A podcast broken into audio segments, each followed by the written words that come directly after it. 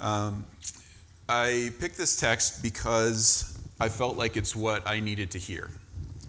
Um, it's not hard to see that everywhere in America, uh, people are going through rough times. There's division everywhere, and in fact, division seems to be the one thing we can agree on. There's enmity among people, even in the same families. We are having a civil culture war, and many of us have enlisted in it, probably even unknowingly. I've been feeling sad and discouraged by the state of the country that I love. For the first time in my life, the future of America seems uncertain and troubled. United we stand, divided we fall. And not only just the country, but I also find it more importantly in the church that I love. I think the church might be losing its way. The church is taking its cues, it seems, from the world. And there's rumors of church splits and people even speaking of as many as five or six types of evangelical moving forward. The churches seem to internalize the outside civil culture war. Uh, according to recent Barna polls, people see evangelicals increasingly as a political entity as opposed to a religious one. It's no wonder that across the board Christianity's numbers are declining in America. My question is what does God think of all of this? I don't think I'm alone when I say that I've been needing deep and profound encouragement from God as I thought about this and what I needed to hear right now, I kept coming back to the Beatitudes, the pithy little sayings of Jesus towards the beginning of his ministry, describing what his kingdom is like. Beatitude uh, simply comes from the word, uh, the Latin word for blessing, and I needed to be reminded of the goodness of Jesus' kingdom, that he is in control, and that what we are experiencing is exactly what he told us to experience. What we need when the world feels dark is not a renewed optimism in the world, but a reminder of the light of Christ's kingdom and a reminder that the two are very different from one another. And I found this passage both encouraging and challenging, but presenting a way forward for the church in America. And truly for the church, the church everywhere in every age. A new horizon based on the original blueprint called the kingdom of Christ. To quote former President Harry Truman, I do not believe there is a problem in the, this country or the world today which could not be settled if approached through the teaching of the Sermon on the Mount. So, just by way of context in Matthew, the beginning of Matthew's gospel is all about Jesus' kingdom. Matthew begins his gospel with a genealogy connecting Jesus to the kingly line of David. And then in chapter 4, Satan tempts Jesus by offering him all the kingdoms of the world and their glory, to which Jesus resists. Then later in that chapter, it says, From that time, Jesus began preaching, Repent, for the kingdom of heaven is at hand. And now, in this passage, Jesus begins the Sermon on the Mount with a look at what life in his kingdom is like. Some have rightly called the Sermon on the Mount a new Torah, God's instruction for how his people are to live. This is practical, real world guidance for following God in a troubled world. So, what kind of kingdom is it? Well, it's going to look exactly opposite from everything we've seen, from all of the kingdoms of this world. It's an inverted kingdom, meaning that it reorients all of the values people normally hold. Jesus is serving as tour guide here of what his kingdom is like. And perhaps it's different, uh, and perhaps in a, a, way that's different than we're used to. I'm simply going to use the text as the outline for this sermon. So uh, my points are the eight Beatitudes themselves. So let's listen as Jesus gives us a, a policy town hall of his inverted kingdom. Beatitude 1 Blessed are the poor in spirit, for theirs is the kingdom of heaven. Poor in spirit isn't language we're very familiar with. And a lot of commentators, wrongly, I think, interpret the, this beatitude as showing our relationship to God or how we become a Christian. So they interpret poor in spirit as something like spiritual bankruptcy before God, which is, of course, a biblical concept, but I think it's problematic here for a few reasons. First, citizenship in Christ's kingdom is already presumed. John 3 Truly, truly, I say to you, unless one is born again, he cannot see the kingdom of God. It's a gracious act of God to enter the kingdom. Citizenship in the kingdom of heaven is by invitation only. Next, the rest of the Sermon on the Mount is about how to live in this world, not how you become a Christian, and I believe the Beatitudes are no different. And finally, not all of the Beatitudes can even be applied to our relationship to God. Otherwise, how would we make sense of peacemaking or persecution? Other, um, instead, I believe the Beatitudes are about how we relate to other people once you are a citizen of the kingdom of Christ. So, what does poor in spirit mean? This phrase isn't used anywhere else in the New Testament or in the Old Testament Septuagint. um, translation. So, what is Jesus alluding to? I think Jesus is here alluding to the end of Isaiah, which predicts the, how the suffering servant will usher in the kingdom of God. There we find this, Isaiah 66. But this is the one to whom I will look, he who is humble and contrite in spirit and trembles at my word. And I think what Jesus means by poor in spirit, uh, I think this is what Jesus means by poor in spirit. To be poor in spirit is to be humble. Yes, humble for our sin before God, but humble in every single area of our lives, including our relationship with others. So, why didn't Jesus just use the phrase contrite in spirit here from the original text? And I think he's doing something very uh, clever with the language. Without getting too much into the weeds, the suffering servant section of Isaiah is about how the sufferer, the servant, is uh, identifying with his people. But Jesus, we know, is sinless and therefore not, does not need contrition.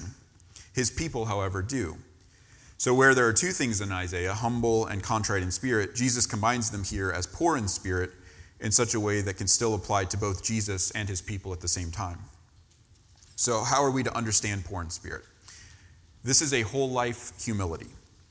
This means it permeates all of our relationships, not just your family, friends, coworkers, but your neighbors, strangers, the poor, and even your enemies. Have you ever met a non spiritually poor person? They're tough to be around. They are arrogant. I can speak from experience, as Anthony alluded. They are arrogant. They think they're the smartest person in the room, don't listen to others or empathize with them. They're condescending and rarely, if ever, apologize or admit they're wrong. If you know people like this, I don't need to convince you that they are tough to be around. Maybe you are one of these people. Maybe you think it's okay for Christians to be like this.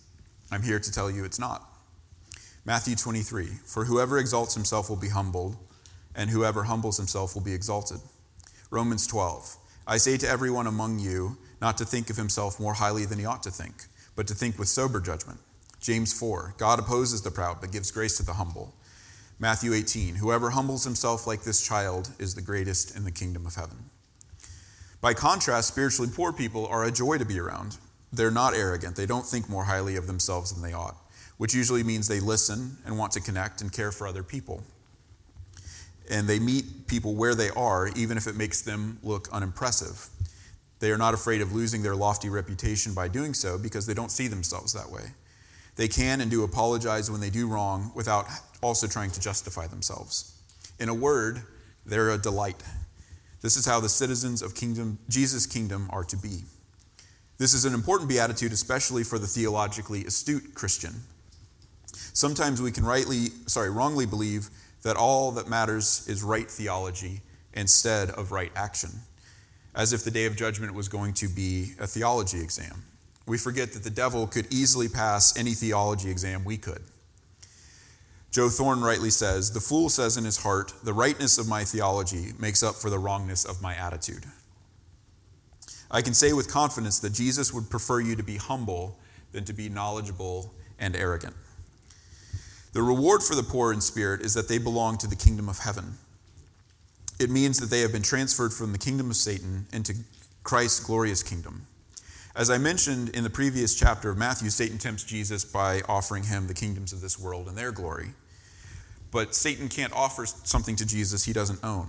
This is why Paul calls Satan the God of this world. We don't often think this way, but everything in this world that is not of the kingdom of Christ, mentioned here in the Beatitudes, is satanic. And people wrongly think that Satanism is something like occultism. It's not. Um, Satanism is primarily conforming to the patterns of this world and embracing its value systems. It's simply being comfortable in this world. It's as simple and as unassuming as that. Again, with the rewards, Jesus is doing something interesting with the language. He is here using the present tense. He said, Blessed are present tense, for theirs is present tense. But in the next six, he has a different formula. Blessed are present tense, for they shall future tense. So, what does this mean?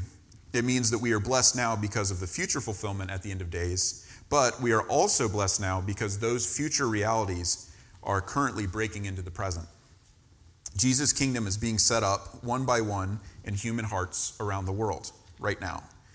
If you are a Christian, you know this. Not only do you think you're blessed because God's promise for you uh, in the future, but you feel that blessing coursing through you right now.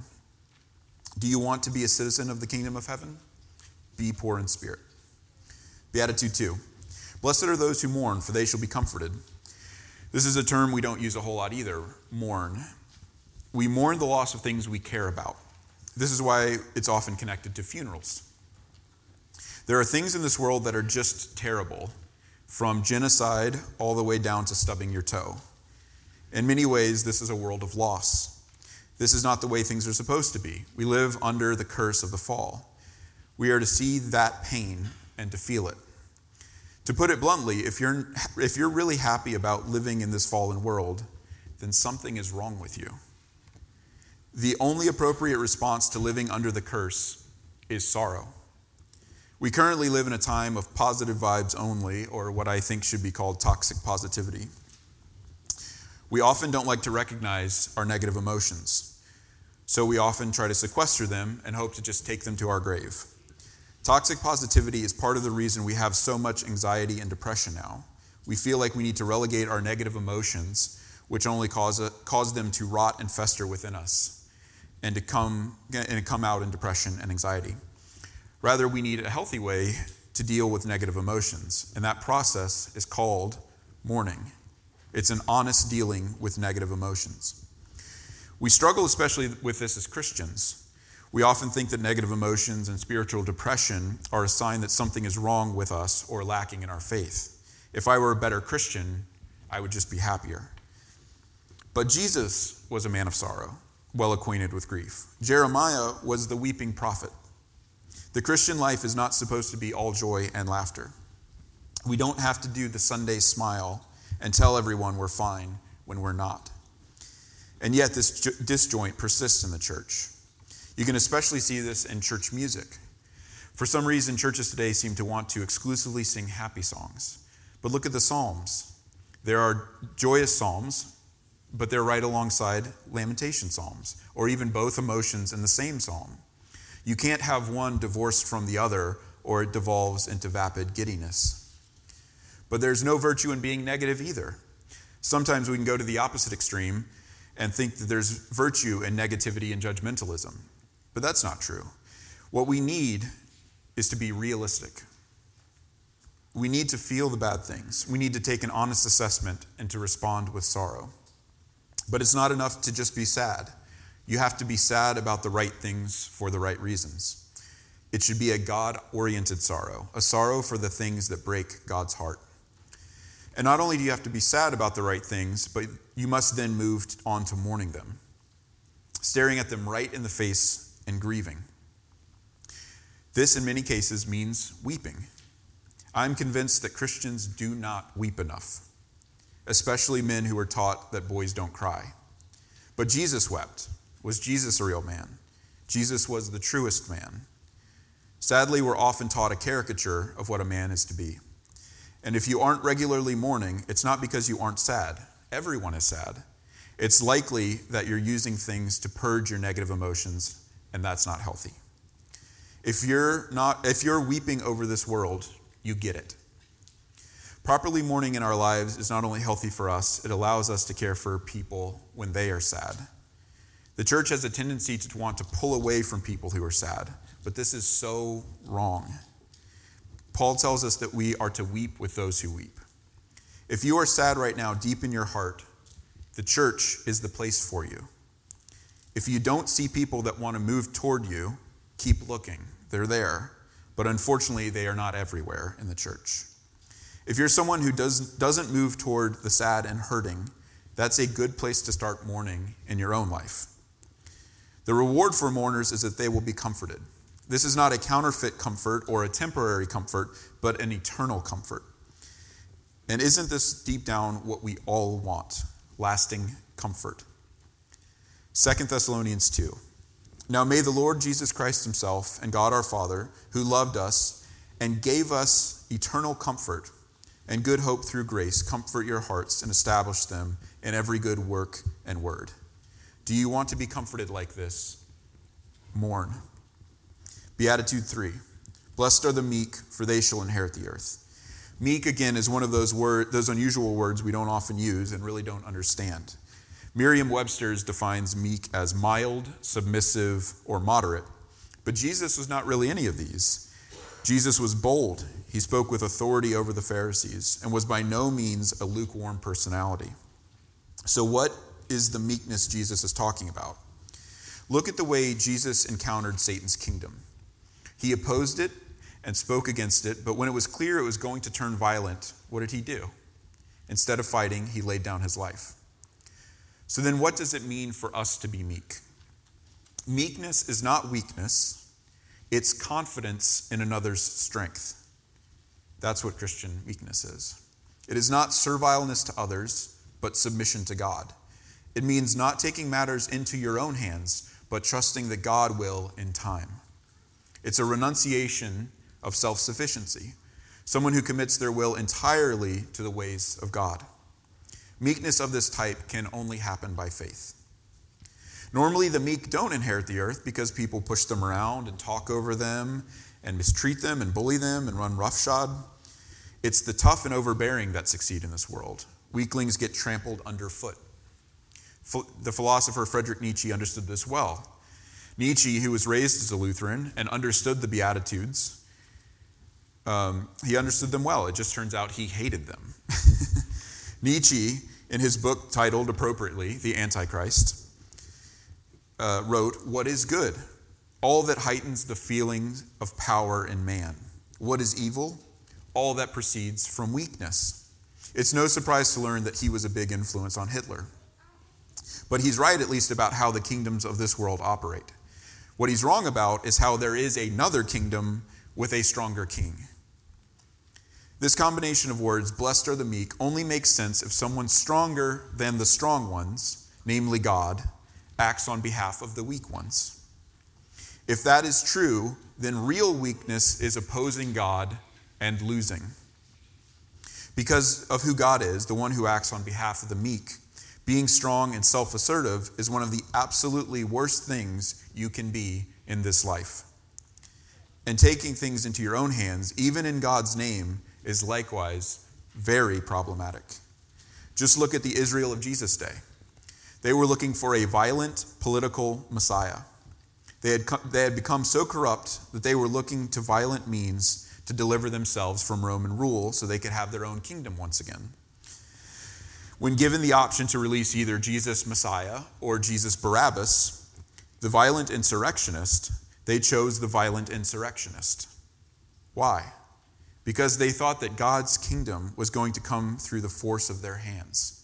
Jesus Messiah is here saying no. If you're trying to, or are even okay with God's kingdom being instituted through force, whether violent or political, you are very far from the truth. The last thing Israel wanted was a meek Messiah. I wonder if in America we don't like a meek Messiah either. At the January 6th insurrection of the Capitol, we saw something very similar to the Pharisees of Jesus' day. Did you notice all of the flags that had Jesus' name on them at the insurrection? As if Jesus had anything to do with human violence. It was sickening to see, and I hope if you're a Christian, it sickened you as well.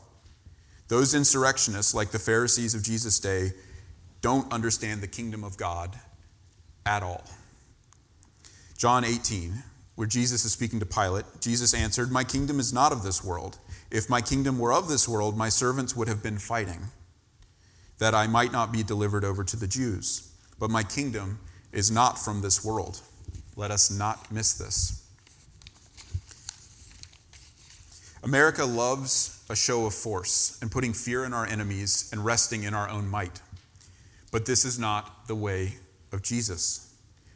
In doing so, we show the world that we are not really resting in the one who is truly strong and the one who we should truly be fearing. If we're honest, we often hate meekness. It makes us deeply uncomfortable because we don't like admitting that we don't have ultimate power over our lives.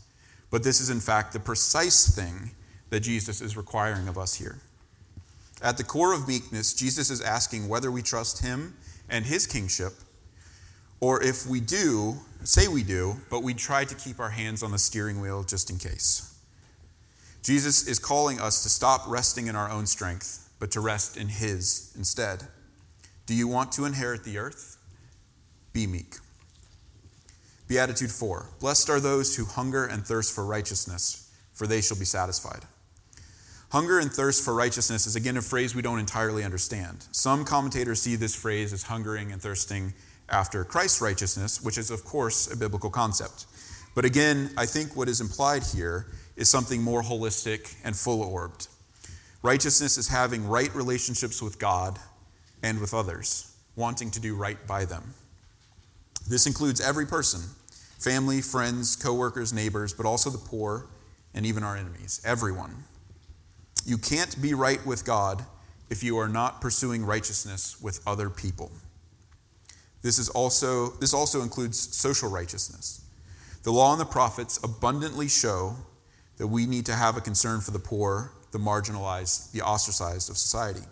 This includes our obligation to make sure, as much as it is within our power, to liberate people from oppression, promote equal justice in the law courts, equal treatment of people in our financial system, and to treat all with respect and human dignity as images of God. As John Stott put it, thus Christians are committed to hunger for righteousness in the whole human community as something pleasing to a righteous God. If your righteousness as a Christian is only between you and God, or just between you and the people that are close in your life or the ones that you like, you are tragically misunderstanding the God of the Bible. If your faith does not have a social responsibility aspect to it, I say to you with all humility and sincerity, you do not have real faith. Don't believe me? Tell me, why did God send Israel into exile? The prophets tell us over and over again it was for two sins. Do you know what they are? They are worth knowing serving other gods and for not caring for the poor. You can't be right with God while neglecting the poor and marginalized of society. That's why James says in James 2 What good is it, my brothers, if someone says he has faith but does not have works? Can that faith save him? If a brother or sister is poorly clothed and lacking in daily food, and one of you says to them, Go in peace, be warmed and filled, without giving them the things needed for the body, what good is that? So also, faith by itself, if it does not have works, is dead. If God would exile Israel for not taking care of the poor, powerless, marginalized, ostracized sojourners, why would we think we are different? I believe evangelicalism has sometimes overemphasized the need to be justified by faith alone, that it has downplayed the requirements of right action. Paul can speak of Abraham as being justified by faith, and James says Abraham is justified by his works. These aren't contradictions, these are two sides of the same coin. Because of Protestantism's correct emphasis on justification by faith, we can forget that faith without works is dead. We, of course, reject the idea that of a once saved, always saved mentality, but we also reject the idea that once you become a Christian, it does not matter how you live, or, it doesn't, or that you don't have obligations to other people. That is just patently false and unbiblical. We are justified by faith alone, but our faith is never alone, as the saying goes. What Jesus' followers are to do is weed out all unrighteousness in their lives by God's grace. Jesus here is not asking for perfection, he is asking for faithful obedience. We won't do this perfectly, but nevertheless, it must be our goal. And this may involve a lot of deep examination and work on our part. This, per, this means perhaps changing patterns in our lives that have been there for years, even decades, and perhaps even handed down to us for hundreds of years. We must actively seek out any area of our lives where we are not living correctly according to God. This is what we should be hungering and thirsting for. What would your life look like if you were as excited about righteousness as you were about food? That's what Jesus is saying. The reward for hunger and, for hunger and thirst after righteousness is that we will be satisfied. This means that as you you see good behavior flow out of yourself, of course, coming from God's work in you, you start to feel satisfied. It feels good to do good to people. It feels good to, re- to live rightly. That's what shalom is life wholeness. And that's what we'll experience in heaven. 2 Peter 3. But according to his promise, we are waiting for new heavens and a new earth in which righteousness dwells. So many moments of anguish melt away when, the thing, when things start going right in our life, especially with our relationships. And conversely, when our relationships are out of whack with each other or with God, we feel that pain deeply. Think about what people talk about at the end of their lives and what mattered most to them. It's not what they accomplished or the money they had or the cool stuff that they had, but the relationships in their lives. And you'd be surprised how much your life can change for the better when you choose to live as if God's way is the best way for you. Do you want to be satisfied? Hunger and thirst after righteousness. Beatitude 5. Blessed are the merciful, for they shall receive mercy. What is mercy? We think we understand this one, at least, right? Or do we? What is mercy and how is it different from things like forgiveness and grace? They can often be linked, but they're also distinct. Forgiveness has to do with releasing someone from a debt that they've incurred. And grace refers to a gift that is unmerited. And mercy is relieving misery in someone's life.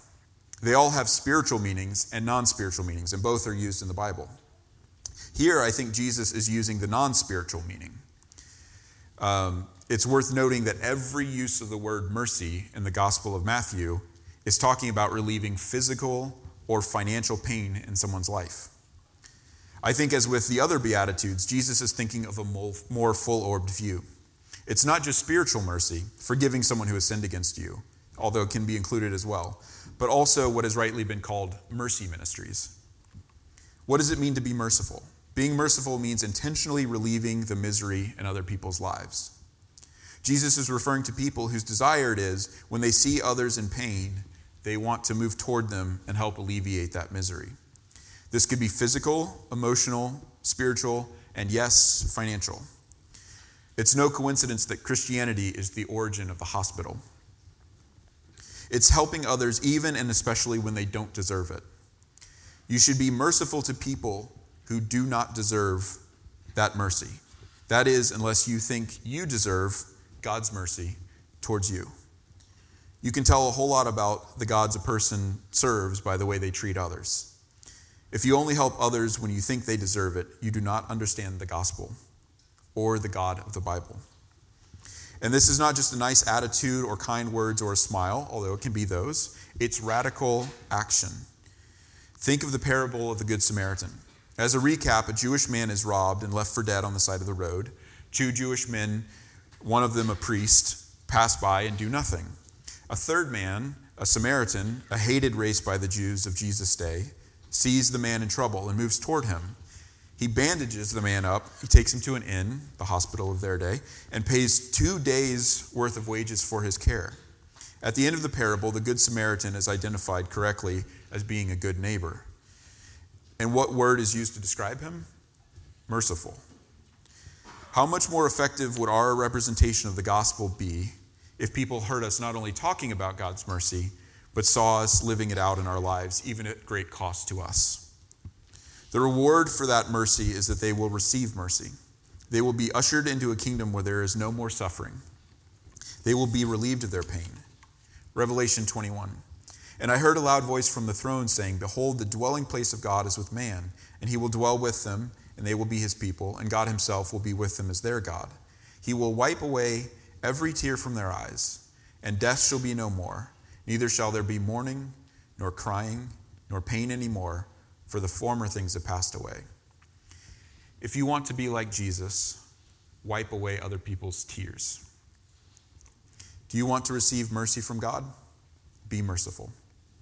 Beatitude 6 Blessed are the pure in heart, for they shall see God. What does pure in heart mean? Again, we don't use this one either. It's a little sad to me that we've had the Beatitudes in English forever and they've not fully infused our language. I, I think that's just worth noting. Um, people wrongly think that pure in heart means sinless. It, of course, does not. No one but Jesus is sinless. Pure in heart is to be pure in motive. It means that the deepest part of your heart on the inside is what matches your outside behavior that your outsides match your insides. John Stott put it this way Their whole life, public and private, is transparent before God and men. Their very heart, including their thoughts and motives, is pure, unmixed with anything devious, ulterior, or base. It's the opposite of hypocrisy. In Greek theater, a hypocrite was an actor wearing a mask. They are acting differently than their motive. We put on psychological masks to hide the impure motives in our hearts as well. Masks are a way for us to harbor evil. The Pharisees were the poster children for this. Jesus compared them to people who would only wash the outside of their cup and leave the inside filthy. The pure in heart don't need masks because they are people of good faith. Their desire is to mean what they say because their intention is to treat others well. They have nothing to hide, they act how they feel. It's scary to take the masks off because we don't like what's beneath them. That's why we wear them in the first place. When we seek to remove our masks, our self perception plummets. We get an all too honest look at ourselves, and it's disturbing. It leads to be, but uh, I'm here to tell you that's a good thing because it leads to being poor in spirit. This does not mean we have to be an open book with everyone, but it's not that far from it. We, we need discernment of when to speak and when not to, but we should also be honest and candid with others about our struggles. Then we can be better at mourning with them and them with us. I think this is perhaps the beatitude that's missing the most today. That's because it's almost impossible to be pure in heart on social media. The whole thing is a facade. It's so easy to be fake. You can't live a fully open and honest life apart from letting people into your whole messy life, not just the shiny, happy parts. I won't say it's impossible, but it's close. While we're on topic, I'll also mention briefly that I'm concerned with the church moving more and more online. You cannot do church online. You must be involved really and truly, flesh and blood, in people's lives. You have, a, you have servant obligations to other believers, and you cannot do those from afar. The reward for the pure in heart is that they shall see God. This may seem odd at first, but I think Jesus is referring to Psalm 24, which says, Who shall ascend the hill of the Lord, and who shall stand in his holy place? He who has a clean who, he who has clean hands and a pure heart, who does not lift up his soul to what is false and does not swear deceitfully. He will receive blessing from the Lord and righteousness from the God of his salvation.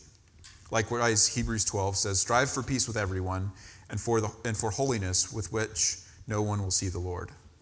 God will not, indeed cannot, dwell with unrighteousness. The only ones who will see him are the righteous, as opposed to the wicked. Do you want to be do you want to see God? Be pure in heart. Beatitude 7. Blessed are the peacemakers, for they shall be called sons of God. So, what does peacemaker mean? Again, language we don't really use, sadly. Peacemaker as opposed to what? Well, first, peacemaker as opposed to peacekeeper. Peacekeepers want to not rock the boat, they are conflict avoidant. Peacemakers doesn't mean conflict avoidant, it means quite the opposite. Look at Jesus. Peacemakers, uh, sorry, J- Jesus at times was downright confrontational, especially with the Pharisees. But there's a difference between conflict and war. Conflict is a disagreement of ideas that seeks to correct people for their well being. War is wanting to hurt and potentially even destroy people. Peacemaker is also as opposed to war maker. Because of the fall, war happened between all humans by nature. Animosity can be seen immediately in the story between Adam and Eve. And then their firstborn son killed their secondborn son, and violence spiraled out of control until the earth became so violent that God sent a flood upon the earth. Because of the fall, war is deep in our hearts. But Jesus is saying it doesn't have to be and it shouldn't. So, what is a peacemaker?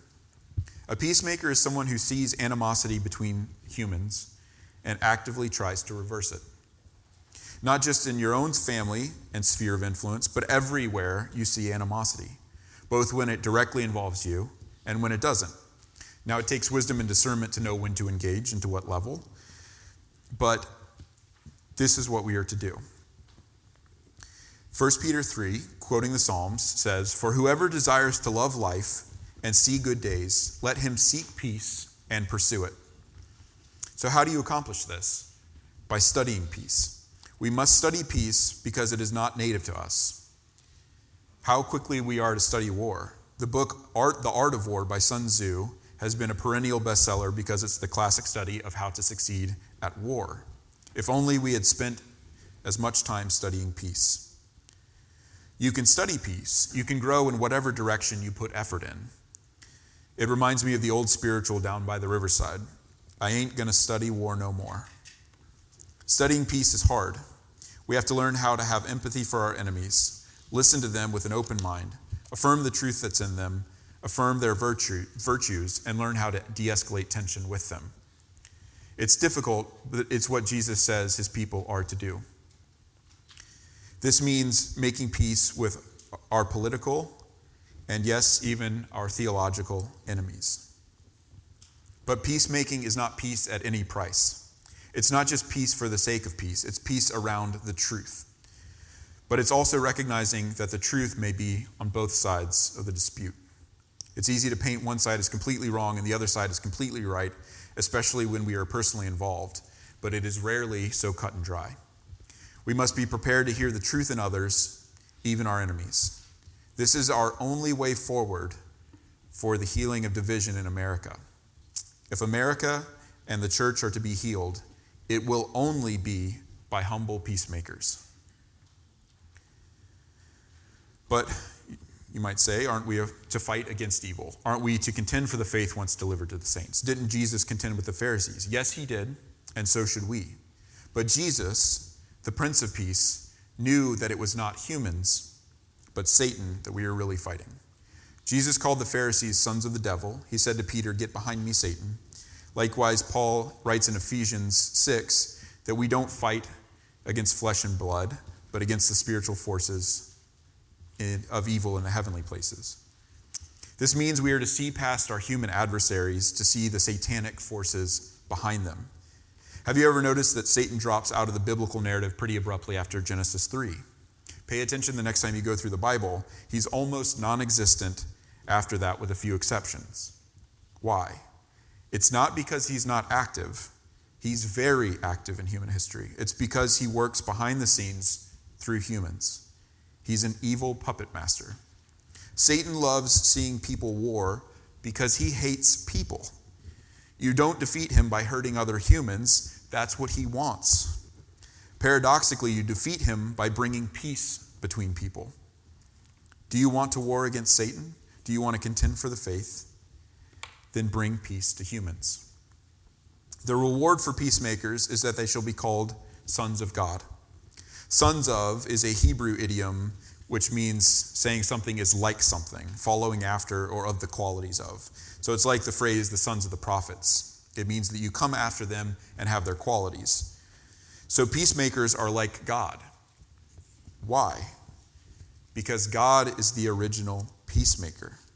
God wants peace with humanity. This is why he sent his son to die on the cross. If we understand God's heart in this way, we will also want to make peace with people. Do you want to be called a son or daughter of God? Be a peacemaker. But what if people don't want peace and are instead willing to hurt you? Let's look at the final beatitude. Beatitude 8. Blessed are those who are persecuted for righteousness' sake, for theirs is the kingdom of heaven. Blessed are you when others revile you and persecute you and utter all kinds of evil against you falsely on my account. Rejoice and be glad, for your reward is great in heaven. For so they persecuted the prophets who were before you. Most of the commentators, rightly, I believe, combine these two Beatitudes, and we'll see why in a moment.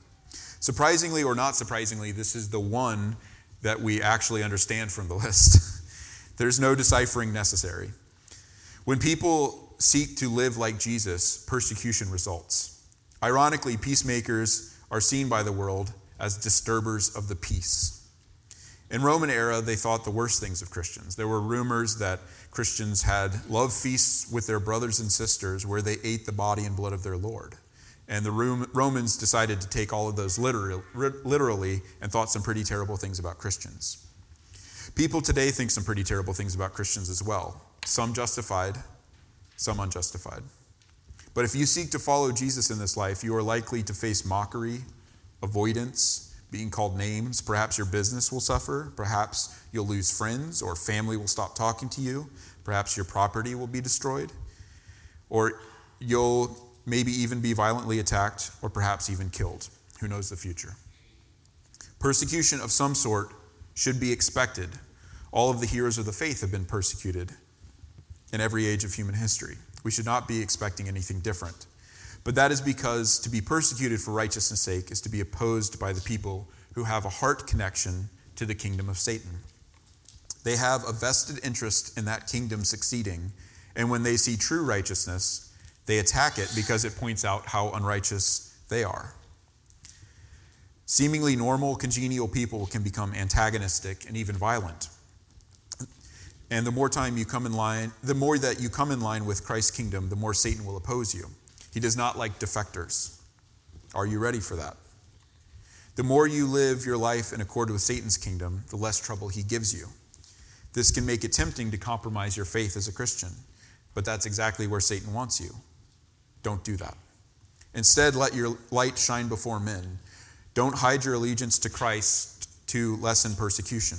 That is no real allegiance. We can't have it both ways. Either our reward is on earth or it is in heaven. 2 Timothy 2. Sorry, 2 Timothy 3. Indeed, all who desire to live a godly life in Christ Jesus will be persecuted. We should not fear persecution. We should fear fearing persecution. We also have to make sure that we are not being persecuted because of unrighteousness' sake within ourselves. We have to make sure that our ego does not get in the way.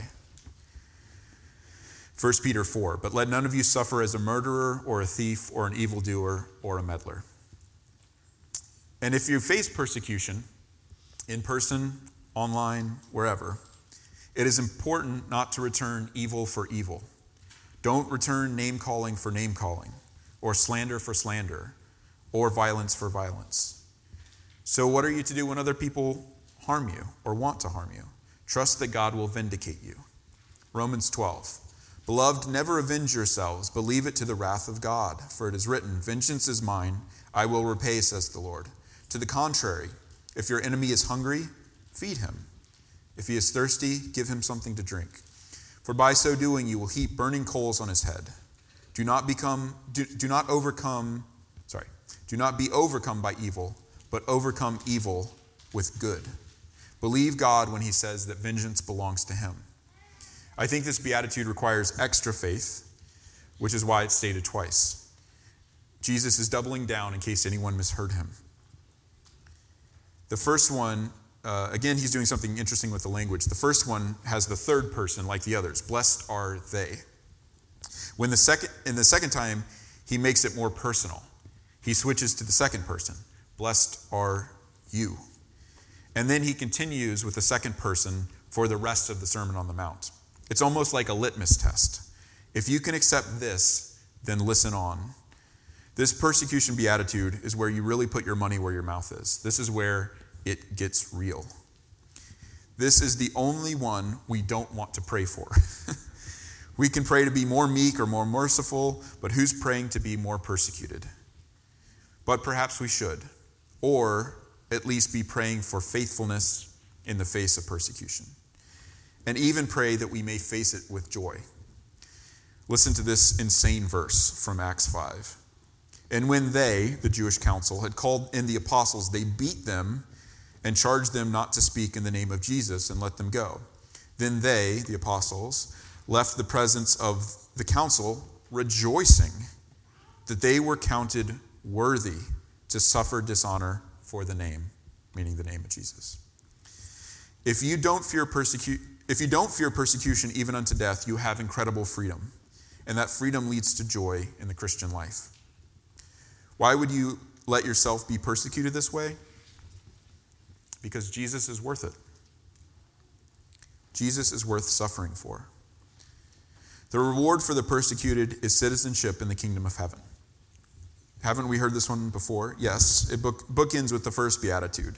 It's Jesus saying that all of the rewards are part and parcel of one another. They aren't separate rewards or separate people, they're not a la carte. You either get all of these or none of these. You can't say, I want to hunger and thirst after righteousness, but I don't want to be persecuted. You can't pick and choose. However, Jesus does add that your reward will be great in heaven if you are persecuted. Paul says in 2 Corinthians 4 For this light momentary affliction is preparing us for an eternal weight of glory beyond all comparison, as we look not to the things that are seen, but to the things that are unseen. For the things that are seen are transient, but the things that are unseen are eternal. Do you want to be a citizen of Christ's kingdom? Be faithful in persecution. We have now reached the end of the Beatitudes. And as I said, this is a very challenging passage. It requires the entirety of our lives to be flipped upside down. And because no two people are alike, we might have varied responses to this passage. This might lead to some, to joy for seeing God's kingdom as a kingdom of righteousness and not compromise. Or maybe you've never heard of this Jesus and want to start following him as your king. He welcomes you with open arms. Come to him. Others may need to repent and to confess to God, and others that they have not been living this way.